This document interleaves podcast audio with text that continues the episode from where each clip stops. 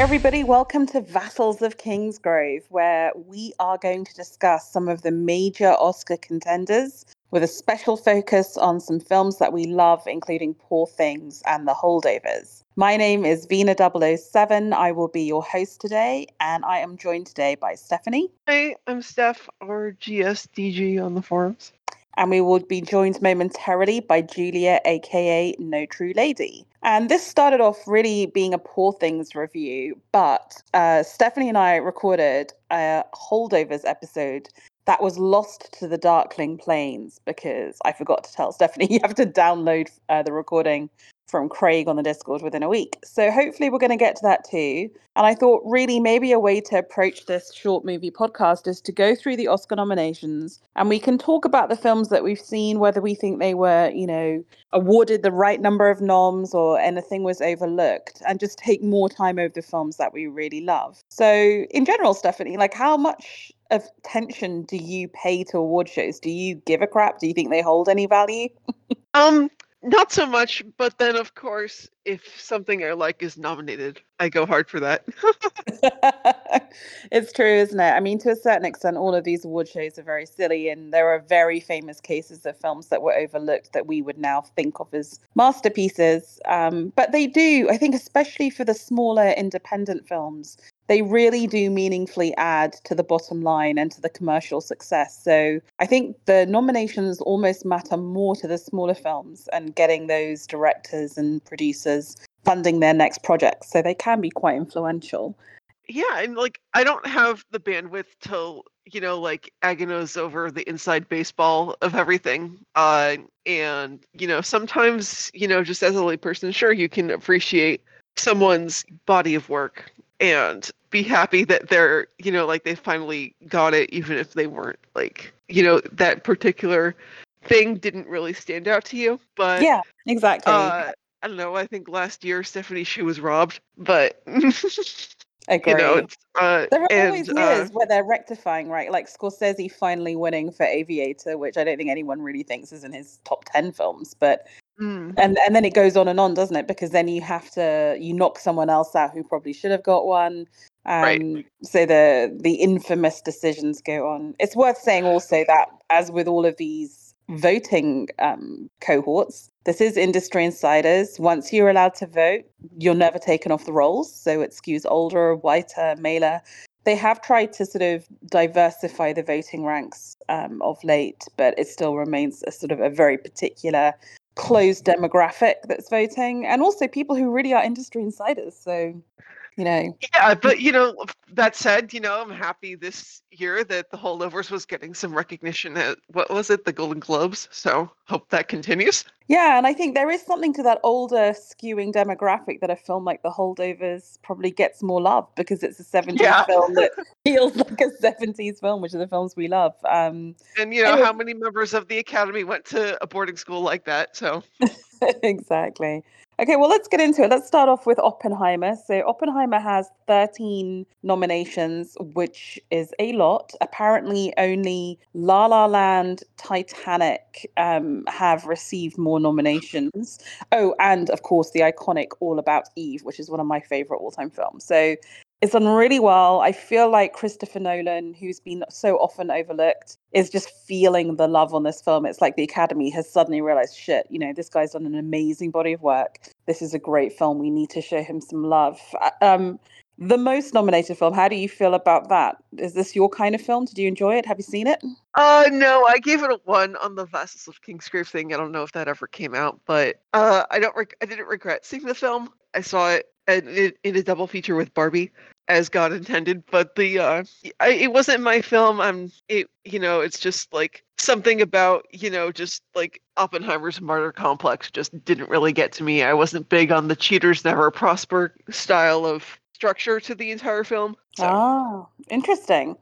Up until now, a lot of Chris Nolan films haven't done it for me. I've been left very cold by them. I'm not that into science or, or sci-fi or debating physics. And I remember coming out of Dunkirk, which was his other World War II movie, and I'd seen it on preview, so no one else had written a review that was up on IMDb. I don't know why. And I really slated it. And I, I mean, he has very big fanboys who are very aggressive and nasty on the internet. And they absolutely came after me. They were like, You haven't seen it. This is just lies. Because they couldn't fathom the idea that someone just didn't like his films. And for me, mm. Nolan, up until this film, was always the guy who was technically superb. I mean, just a cineast, technically working in the medium of celluloid film at a level beyond everyone else, just sound design, in camera effects, just technically superb but I never cared about his characters. Whereas with Oppenheimer, I really found the character or the person who was Oppenheimer fascinating.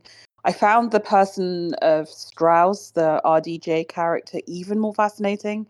I love these sort of flawed anti hero characters. So I found mm. a lot to get really into on the human side as well as the technical side. So for me, it was kind of like in 2023, I felt there were three films that were just operate above and beyond all others, technically. So Oppenheimer, Poor Things, and Zone of Interest. So I was really pleased to see this get all the love. I mean, it is interesting because it's a real mix. If I look at those 13, it's got Best Picture, Best Directing for Nolan, Actor for Cillian, Cillian Murphy, Supporting Actor Robert Downey Jr., agree, um, Cinematographer Hoyte van Hoytema, agree, Costume, Editing, Makeup, score, Ludwig Göransson, production design, sound design, adapted screenplay. I'm kind of cool with all of them. I probably wouldn't have given Emily Blunt Best Supporting Actress. I just felt there were better performances out there last year. Quite a small role. Yeah.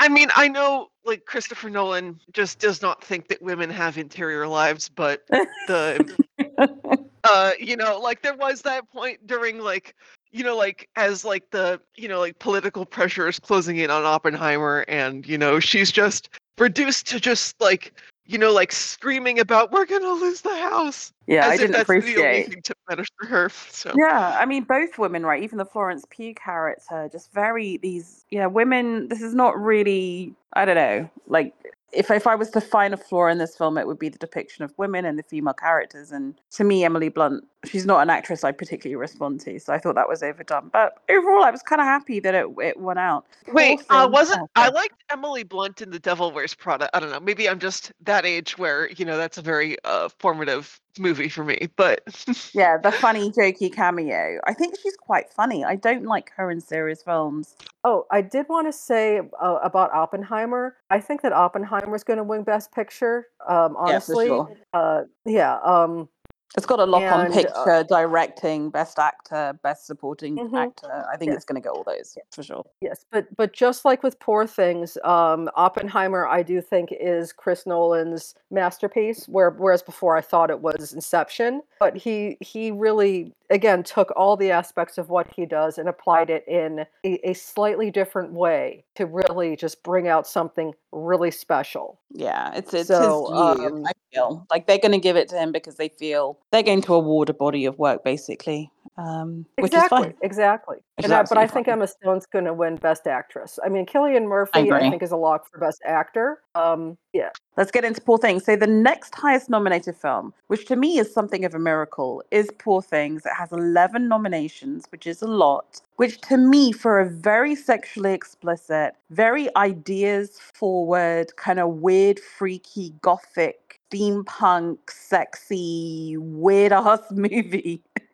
is is just a miracle. I love when an independent movie like this. And I know Yorgos Lanthimos, the director, had success with The Favourite, so he wasn't an unknown. But I love, I love that the Academy has given this so many awards. So this is up for Best Picture, Directing, Supporting Actor for Ruffalo, having the time of his life. I really hope he gets it. Actress Emma Stone, uh, Cinematography Robbie Ryan, Costume Design, which is just absolutely wacky Victoriana plastics nude. It's all over the place, right? It's just so cool. young, young costume designer called Holly Waddington. I want to go inside her mind. She just seems very cool.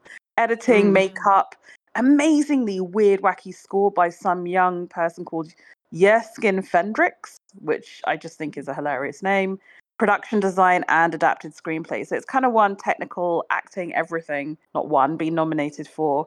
Um, we've not discussed this on VOK before. Like, obviously, I said that for me, this with Oppenheimer and Zone of Interest were not even five star films. They were so beyond everything else I saw last year. How did you find Poor Things? This is one of the best films I've seen this year. Uh, mm. It's very you know, yeah, just like I I love the how it's how eh, unafraid to be weird it is. I love Emma Stone's you know combination of you know, like even in like you know like the sets and the costuming and like you know like Emma Stone's combination of you know like big ruffled vulvular you know Victorian blouses with like her mini skirt and go-go boots uh you know like how you just casually they have you know they cgi'd in those uh like like those like hybrid you know animals in the the professor's garden yeah, the half and Yeah. animals. yes and the you know like i i love how you know and look they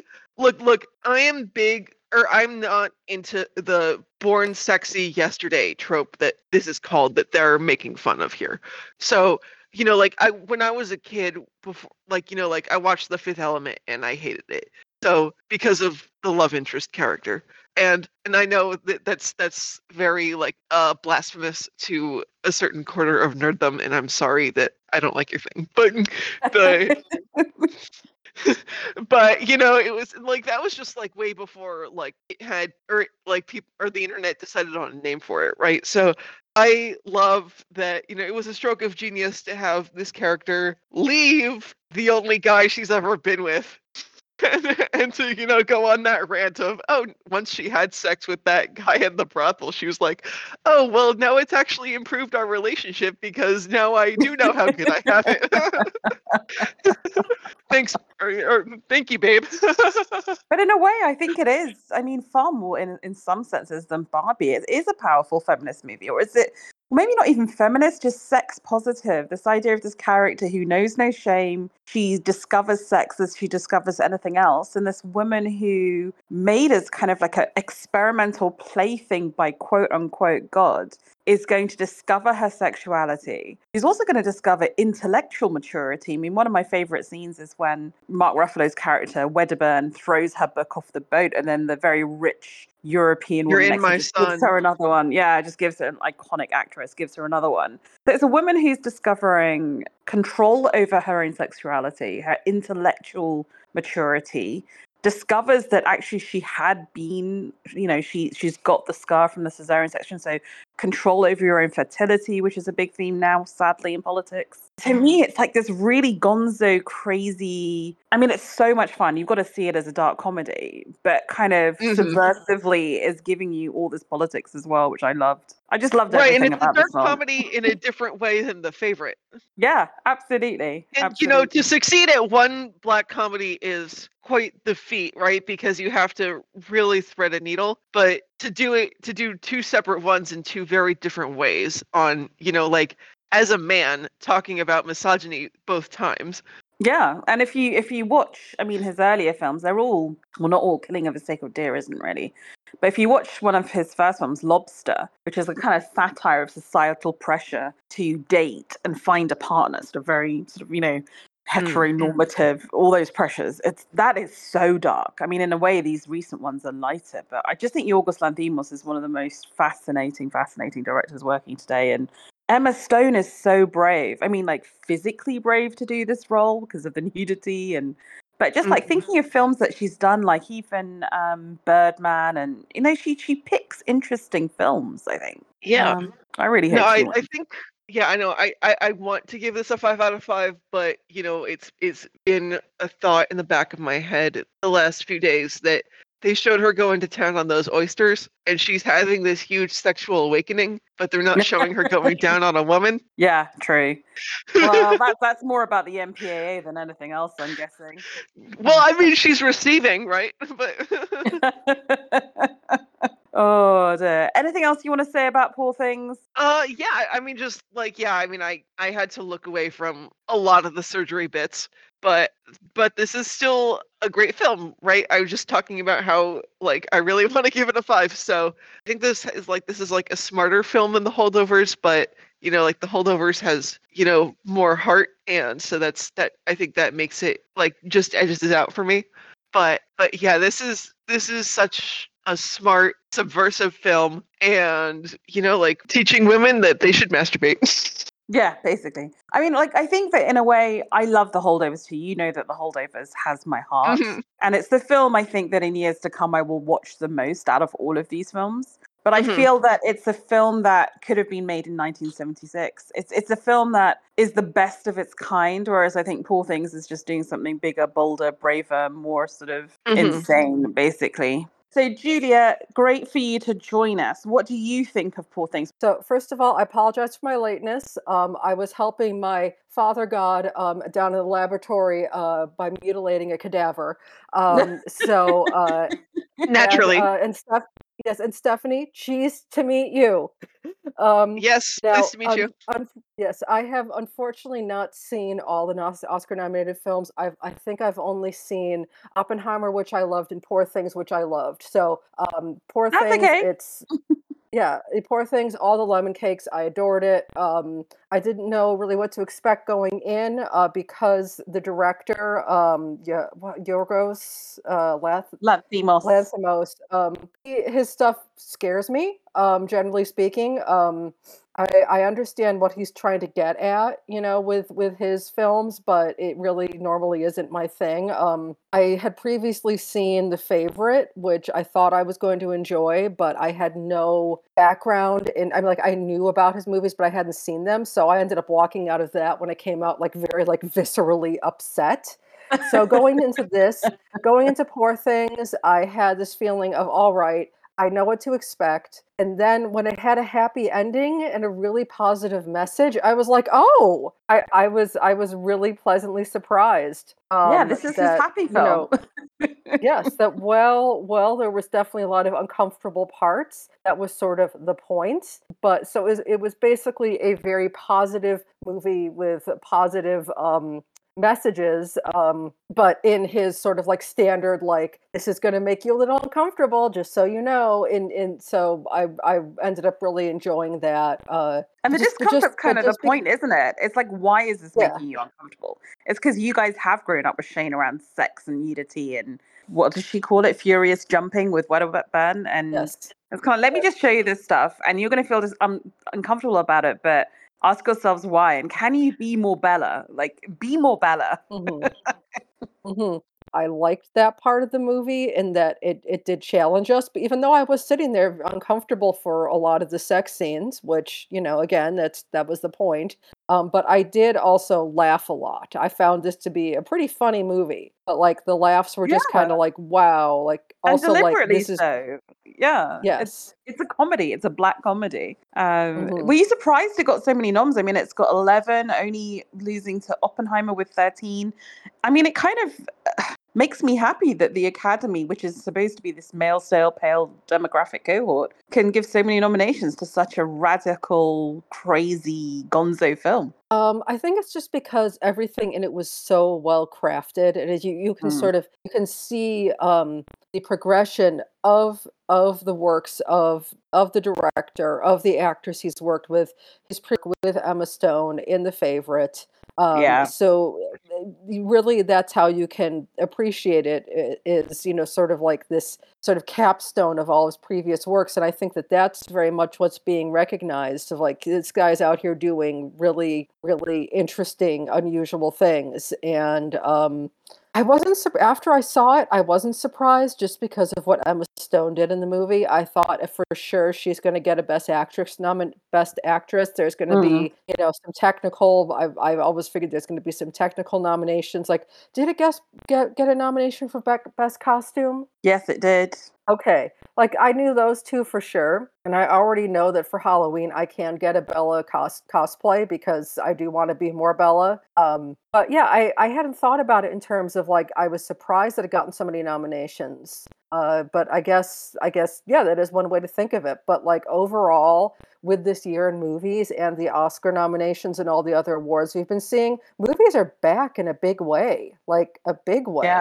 I think this was the Yeah. the big post COVID year. So the quality Mhm. of movies last year was phenomenal. I think next year, well, this year, let's see what happens with the strikes.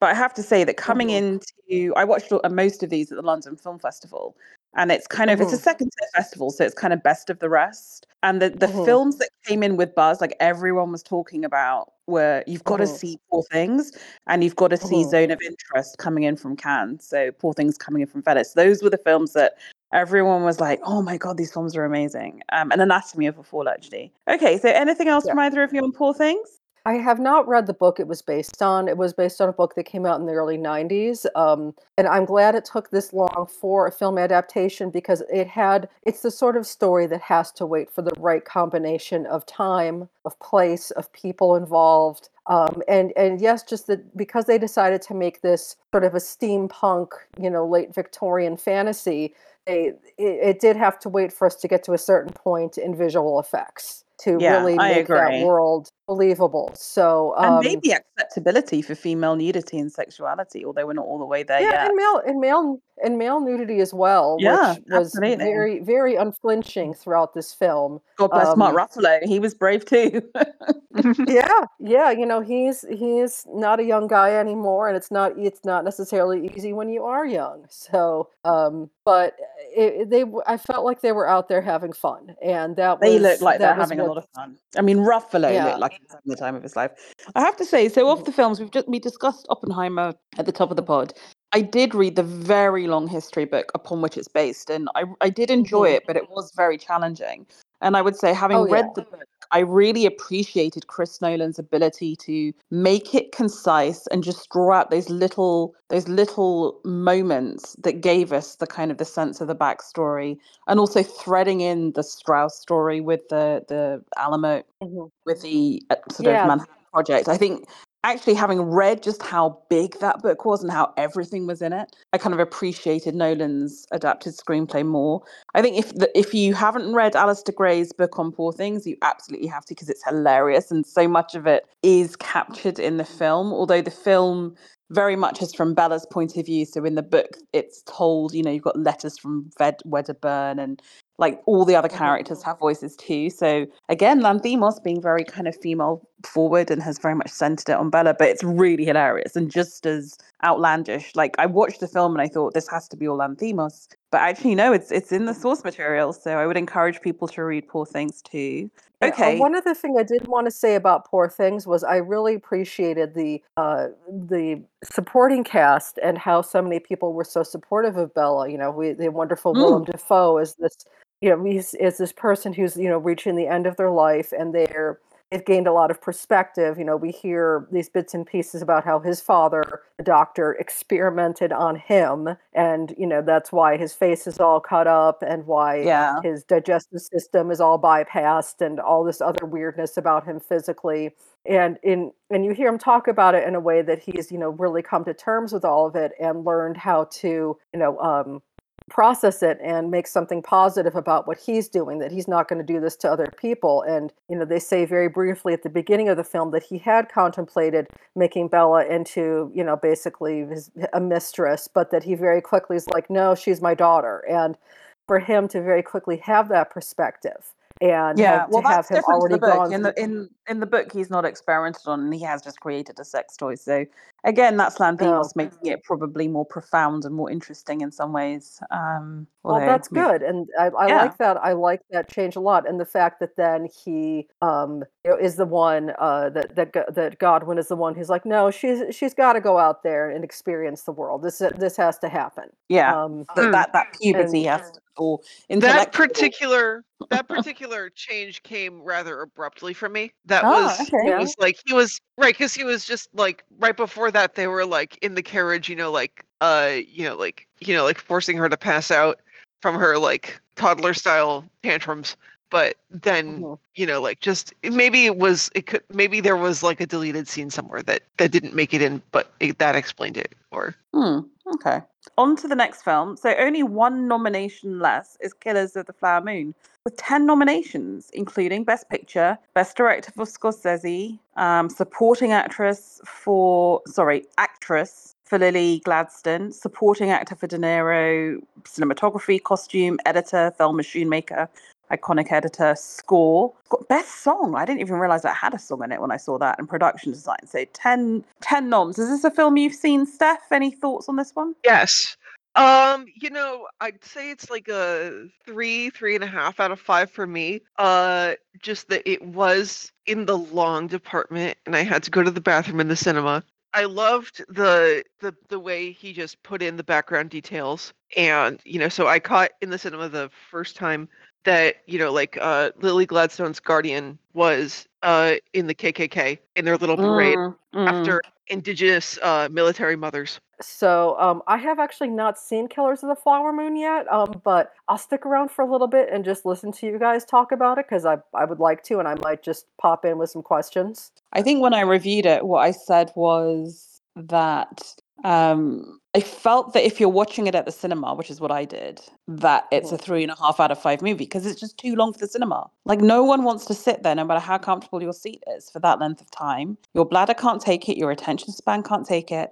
And also the kind of the lack of discipline of having to do it for cinema audiences because Martin Scorsese had all the Apple money and could just go as long as he wanted to meant that I felt the story hadn't been edited properly and hadn't been pruned properly and really sagged in the middle. So, you know, broadly speaking, Killers of the Flower Moon is a very important true life historical story about how the Osage um, people were kind of swindled of their money and actually murdered for their money in the 1920s, 30s, and 40s. And I just feel that there's a long period in the middle where Leonardo DiCaprio is poisoning his own wife, for heaven's sake. And it just gets very dull. But I felt that if I had been at home, maybe watching it over two nights and sort of self curating it almost as a mini series, I would have thought it was much better. So for me, I don't feel like Scorsese's made like an amazing, amazing film for quite some time. And this was not an amazing film. I, I feel that maybe it's getting nominations because of the very important subject matter.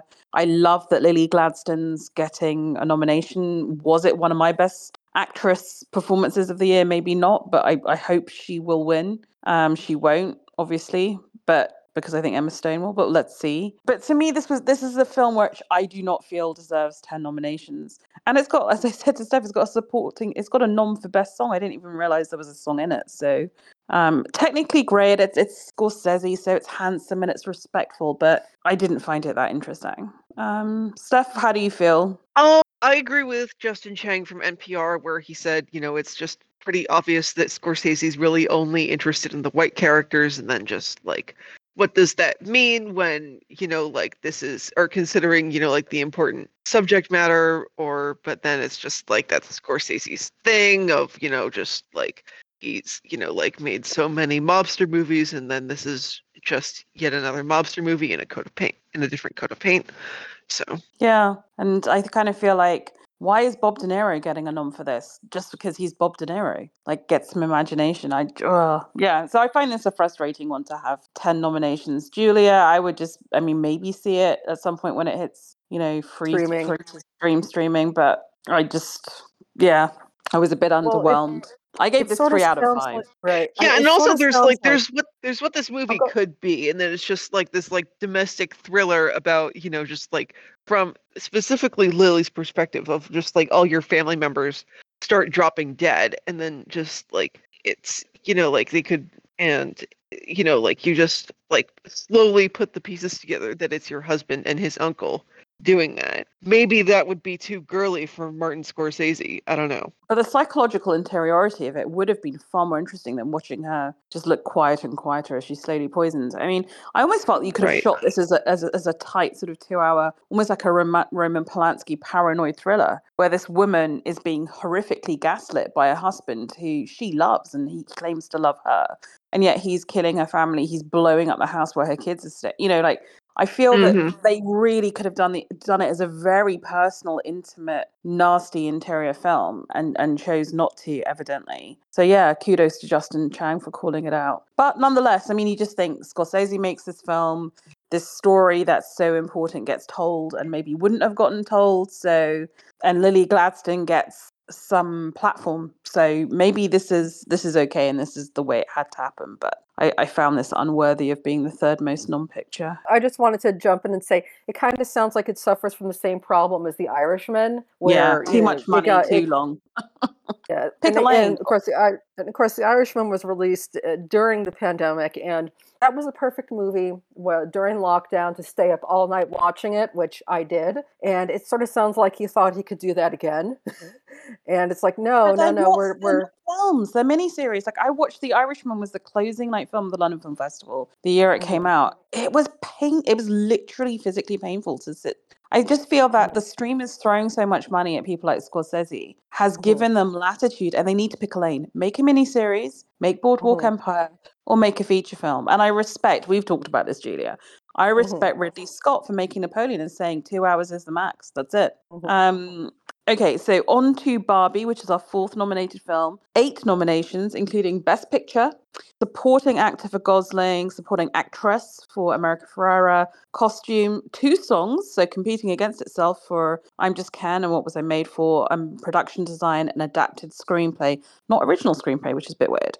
So obviously, this was very controversial because Greta Gerwig was not nominated for director, and she was also um, we didn't get Margot Robbie nominated for Best Actress, and people like, oh, Oscar's so anti-feminist, and this is so ironic, but this is exactly what Barbie's talking about. Um, I'm going to be really interested to hear what you you both think because for me, Barbie was a four out of five film. Thought it had a lot of great ideas, great songs. It was a lot of fun. It was really funny, but I didn't think it was like a masterpiece. I'm really super happy it made a bunch of money, but to me, eight noms felt, if anything, generous. So I don't, and to me, it was Ken's film. So the fact that Ryan Gosling was the one who got nominated was absolutely fine by me. How did you guys feel? Are you are you shocked and horrified and outraged that Barbie didn't get more nominations? Um, I guess it just matters a little bit less to me because uh, I didn't get into the whole Barbie craze. I was more, you know, because of course the the, uh, the Barbieheimer, which was just an amazing,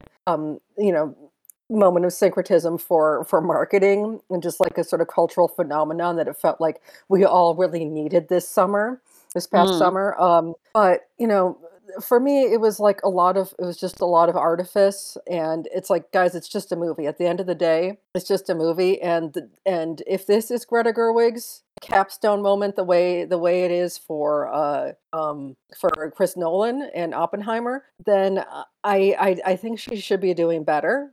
um, I would argue that her Little Women and her late and Ladybird arguably were better than this from for pure direction. exactly, exactly. Um, I just felt it was very feminism 101. And there was some things like, you know, we mothers, whatever that quote was, we mothers stand still so we can see how far our daughters have come.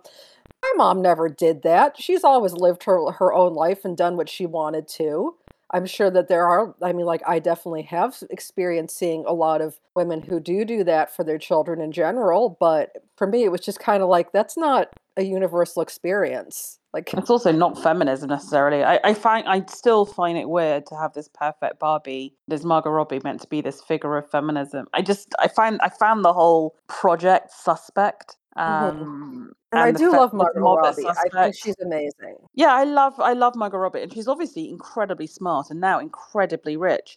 What's wonderful about these Best Picture nominations is Emma Stone was actually producer on Poor Things, so she's nommed for Best Picture, and Margot Robbie's nommed for Barbie as a producer, which is huge. But I kind of felt like, from the feminism standpoint, both Poor Things and Anatomy of a Fall probably had more meaningful things to say about women in society than than Barbie did. So, Mhm. how about you, Yes. Steph? What, what was your feeling? Uh, yeah, I'd give it like a somewhere between a three and a three point five. Uh, yeah, you know, I agree with Julia that it's it felt like feminism one on one, and you know, like I've spent you know like half my life marinating on these subjects, and I felt like it wasn't you know it, it wasn't what I needed to start thinking about these things and yeah it goes back to you know, right just like about like you know like the issue of like portraying still trying to have like Barbie, but make it feminist for the new uh, generation. It's like you have plus size Barbies in the background, but still in the main plot, having cellulite is social suicide, right? So Barbie was a better movie than Oppenheimer, but you know it wasn't like an earth shattering masterpiece. Uh, and yeah, I mean, I'm, I'm to know, have to I like think- hard disagree that it's a better film than Oppenheimer, but we can all agree that Poor Things is better than Barbie. Let's put it that way. yes, yes, Anatomy of a Fall and Poor Things are the than- more yeah. are yeah are the more meaningful films about women's experiences about you know like leaving that trifling lover that's you know your first time or you know the the you know struggles of modern career and parenting and have trying to have an equal partnership when the world just doesn't work out that way sometimes. Agree. Uh, agree. Or there was, I guess, as far as like the inside baseball of the awards stuff, you know, I think the being in the adapted category is the right choice because no one would have come out to see this film if it was not based on a pre-existing Yeah, IP. but Greta Come and on. Noah were really pissed about it, right? Because they knew they had a better chance at the original screenplay. So, oh, and I and I have know, and I've and- kind of loved seeing like the two people who I think have campaigned the hardest in the in the worst way for Oscars have been Bradley Cooper and Greta Gerwig. So they did have a sort of secret Schadenfreude happiness. They both weren't nominated for director or you know. yeah, and- and you know, like, look, you know, like I've seen Gerwig's other films, I've seen Marriage Story, but what you posted in the uh, Discord about, you know, just like how Greta Gerwig and Noah Baumbach got together, it's just like, look, maybe there's a feminist discussion, or look, look, I think in general, as a feminist thing, you know, maybe we should retire the term homewrecker, but there comes a point where you don't have to be that person that someone who's determined to blow up their life is going to do that with.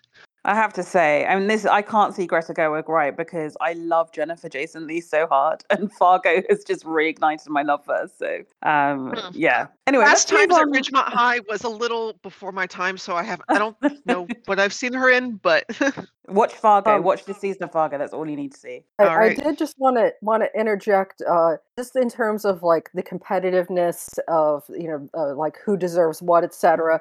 I, I I do still feel like this was just a really fun year for movies, and and like I Mm. just yeah like I just I just want everyone to get. I just hope everyone has fun and everyone gets an award. I don't know. I just I, I you know just like coming back to some level of normalcy in the world despite other conflicts and, Yeah. and issues that have kicked off since the pandemic you know i mean like this was just a really fun summer and um and and you know a lot of like very like movies that also make you think you know i don't want to denigrate people who came to barbie and it was a- when were able to think about these things or process them maybe for the first time or in a new way you know for just because the three of us are coming at it from a different angle of where you know maybe we, we've just learned more we've just about it more in our own lives our own educations whatever you know if if if for someone coming to this movie and this was the first time they really thought these thoughts great if that if that opened it up for them Oh, yeah, you know I think we we're don't denigrating them at all. I just think we're saying, yeah like, isn't it amazing that we're discussing whether Poor Things, Barbie, or Anatomy of a Fall are better Mhm. articulating the position of women in modern? I mean, that's phenomenal, right? I mean, it's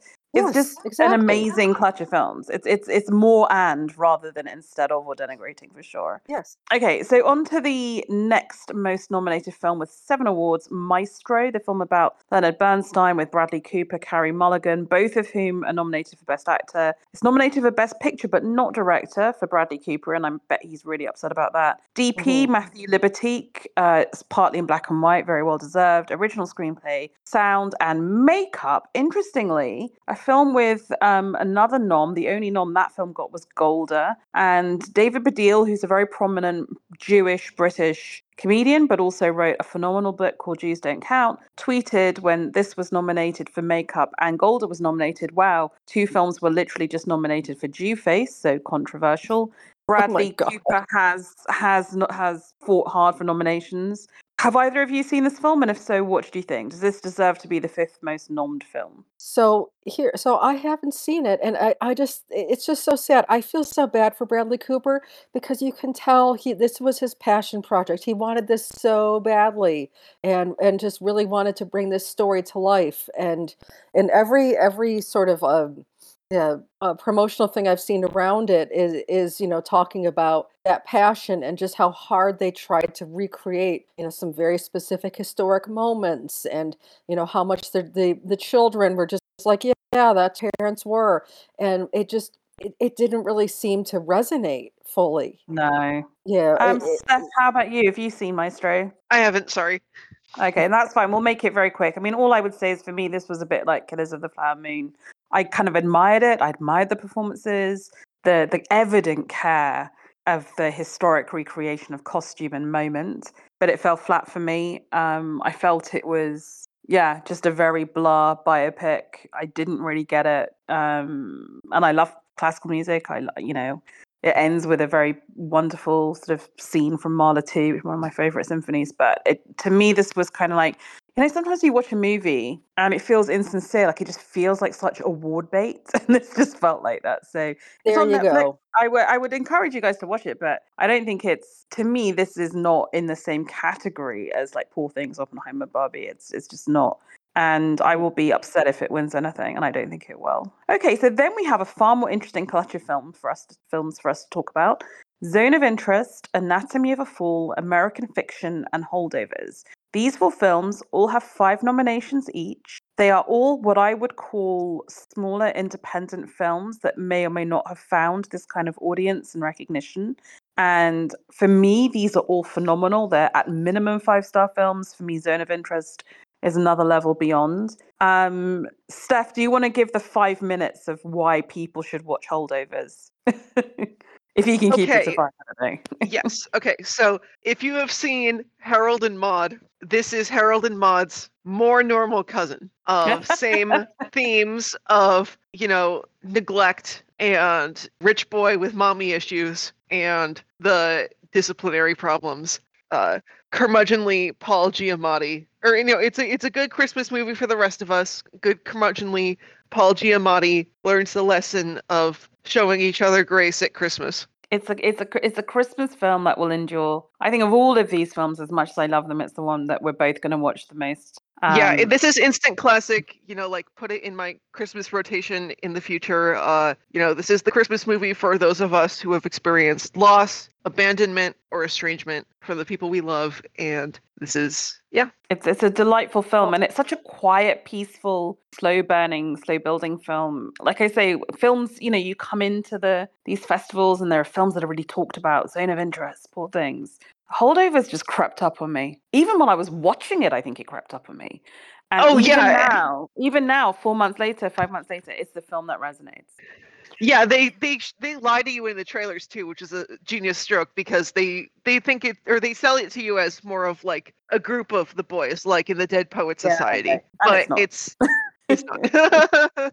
So The Holdovers is nominated for Best Picture, so deserved. Actor for Paul Giamatti, supporting actor for Da'Vine Joy Randolph, editor, a bit surprising, and original screenplay. Um, Julia, did you see this one?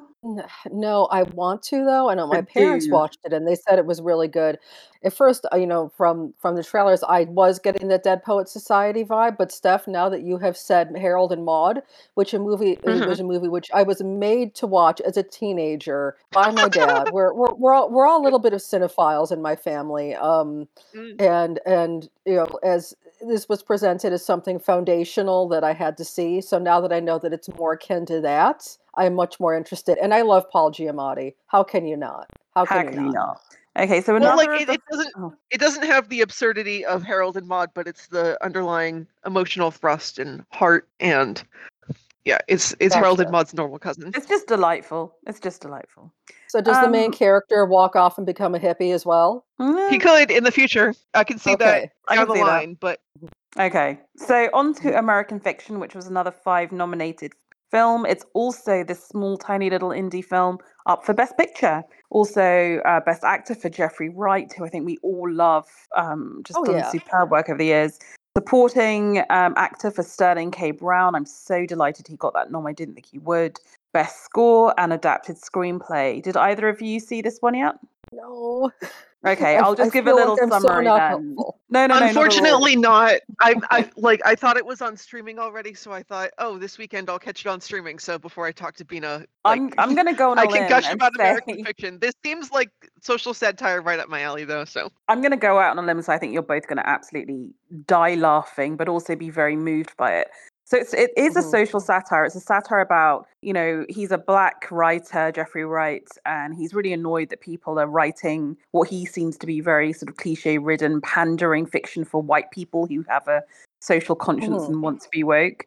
And it, it's a really, really darkly funny film, but again, it suckers you in because you think it's going to be one thing, and then it's another thing as well. And it's actually a very moving drama about family and people our age or slightly older who are dealing with parents who are who are getting old, maybe getting dementia, like having to deal with parents when you as the child kind of become the adult in that relationship. Jeffrey Wright's brother, Sterling K. Brown, is kind of dealing with that coming out of the closet and having a bit of a moment. And there's a lot going on as family drama un- underneath and alongside the social satire. I think to me, it was again just a really surprising film, kind of an old fashioned film because it's just story and words and acting. And to me, it's a delight. This is five noms. So, noms. So, like holdovers, I think you guys are going to love this. The other, so the other two remaining five nom films are Zone of Interest and Anatomy of a Fall, have either of you seen Anatomy of a Fall? Uh, no, Yes. and I'm actually I'm not aware of it, but just you go ahead and, and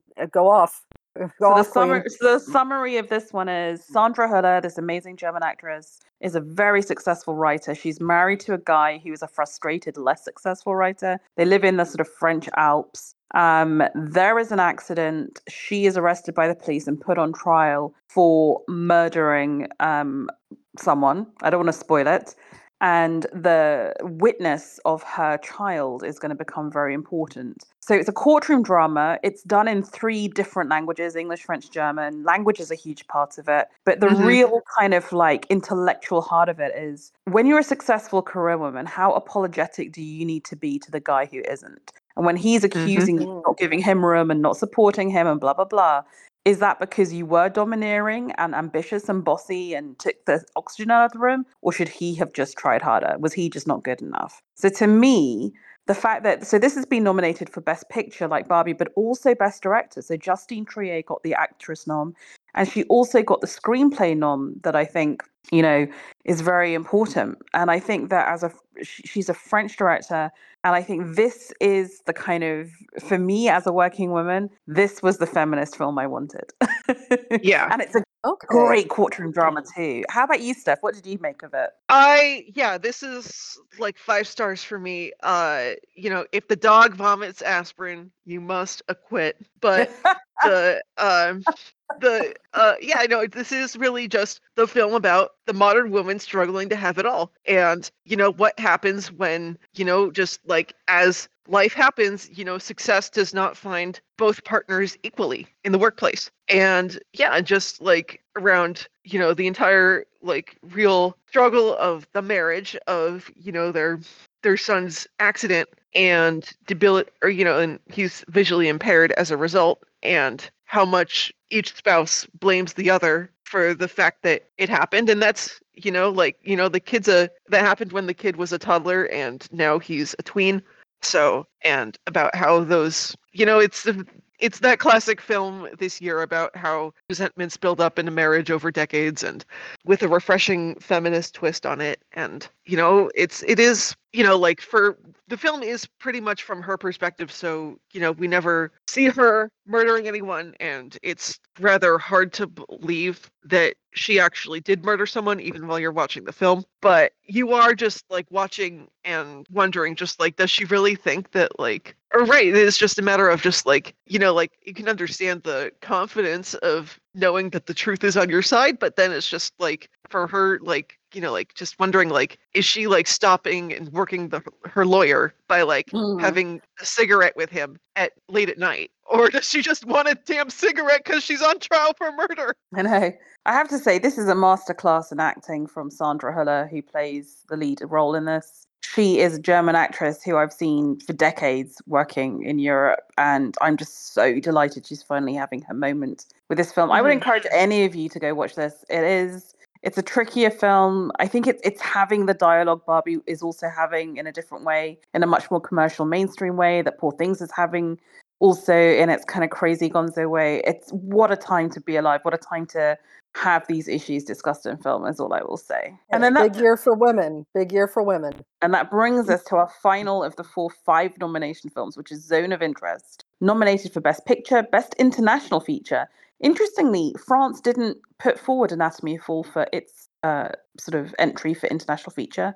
Um, it should have done because it would have got that too. Directing for Jonathan Glazer, British director, came up through music videos. Best sound design, best adapted screenplay from uh, God bless him, the late Martin Amis's novel. To me, like I said before, this with Poor Things and Oppenheimer was just on another level. Technically, audacity, um, searing, visceral, important, just all encompassing picture um, set in Auschwitz in the family of Rudolf Hess's villa. There, a very stylistic choice is made to never show the camp. So you only see the villa, the domestic life in the villa, but you hear the camp, you see the impact of the camp on the Mhm. kids, on the family.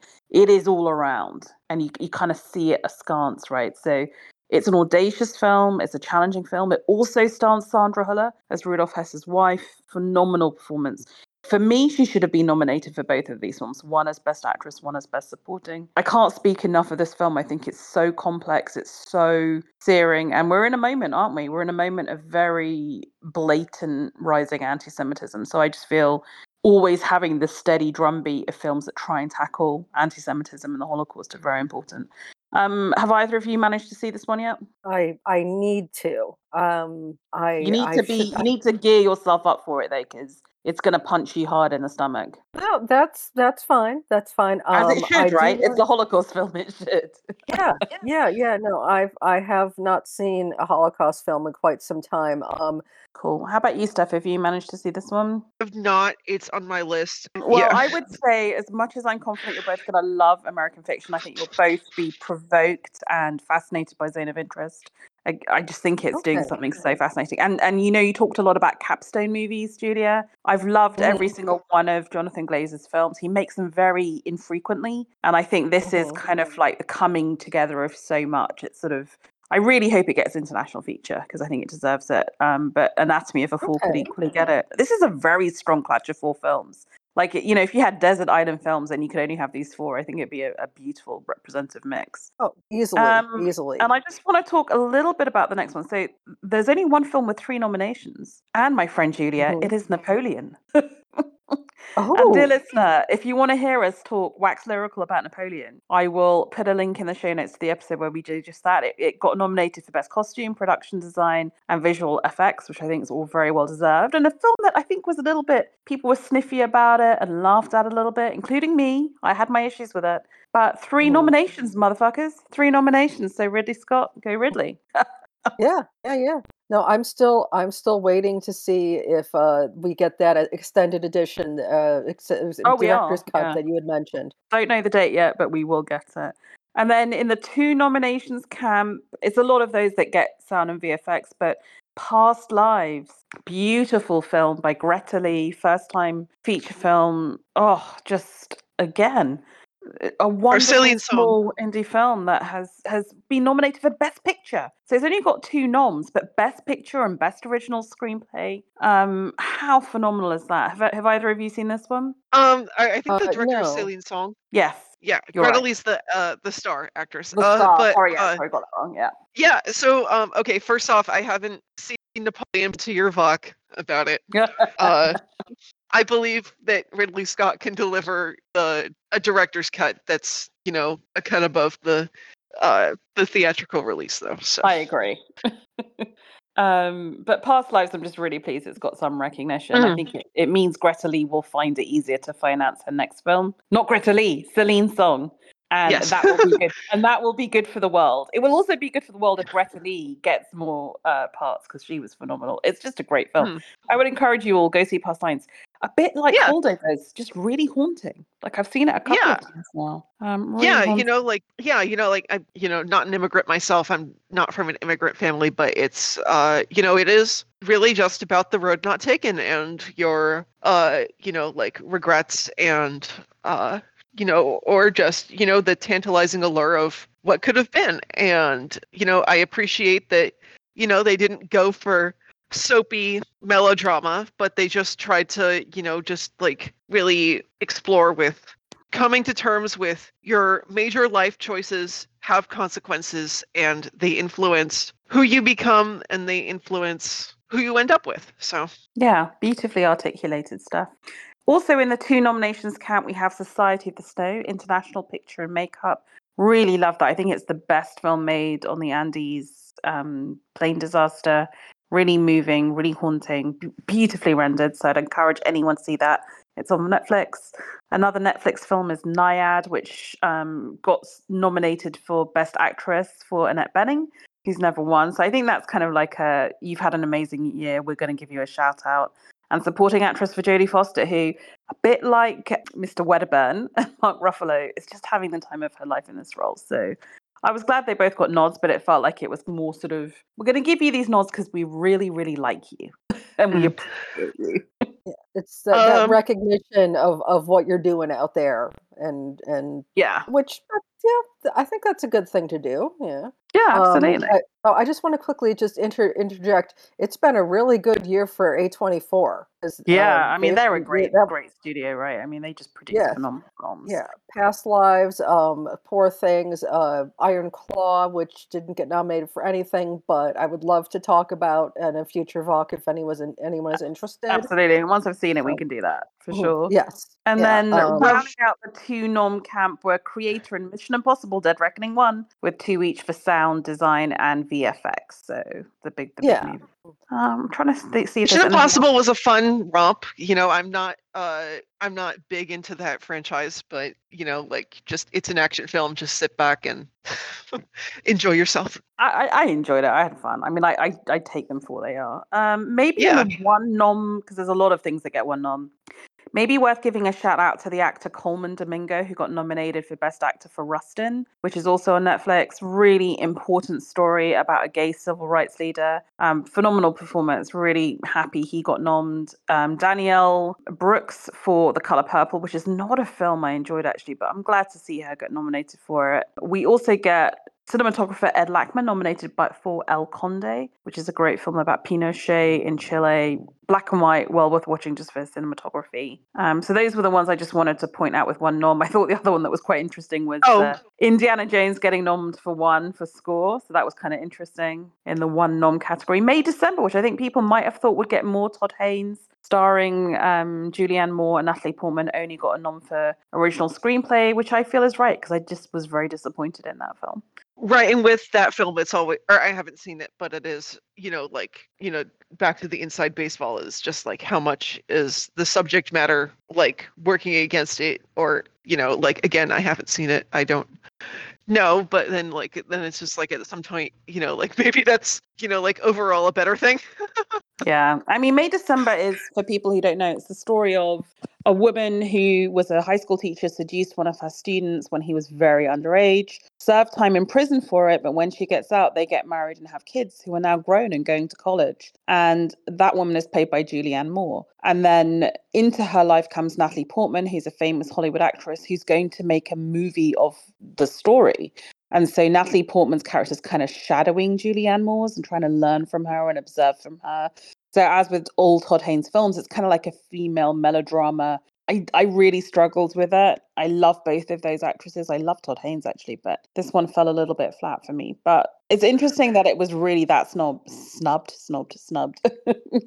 I was surprised they only got one. I thought maybe they would have thrown one out to sort of like Portman or Moore. Portman's actually really amazing. She's got a monologue straight to character, cat, character camera at the end of the oh. film that's really phenomenal. So yeah um another film that's I, I I mean I guess it's or it's it has at least one nomination uh The Boy and the Heron it's the new film by Yes. Hayao Miyazaki yeah. Uh, I'm not big on an auteur's circle jerk about their body of work wrapped in the magic of cinema, cinema but uh, you know, it's uh, you know, Yeah, it this is uh, poignant. I'm Uh, you know, like author tracked about escapism and uh, you know, telling people to, you know, like maybe just like stop uh you know like uh you know just like uh using his work to distract from their real life problems but I would imagine Spider Man across the Spi- Spider Verse will win uh, animated feature, and I would imagine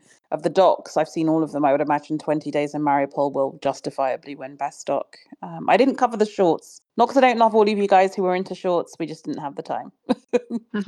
Thank you guys Gosh, for joining this whistle stop tour. I know I, I kind of moved us through so fast, but I had a hard stop. Thank you for joining. And I just want to say to all of you out there, let us know if you like this episode and if you want us to talk about more films because we love films. So we're happy to talk about them. and I feel like I need to see more movies because it sounds like, yeah, like our, we've already said, this was a great year for movies. So I'm definitely going to go back and watch some of the ones that were talked about uh, just now. The good news is there's not going to be much this summer because of the strikes last year, so you can spread them out right. They're all on streaming, so you can sort of Yeah. you can you can drip feed yourself some amazing films. I think 23 is really one of those years. 2016 was another one. It was a fine vintage for cinema, and especially female-centered cinema. So, Mhm. um, Yes. yeah, Um, and so that means, well, because of the strike, we can just focus on the one movie that really matters coming out, and that's Dune Part Two. oh, Mhm. absolutely. Tickets already booked. okay, folks, it was lovely to talk to you. Have a wonderful rest of the weekend, and I'll speak to you all soon. Yep. All right. Talk to you later. Thank you. Bye. Bye.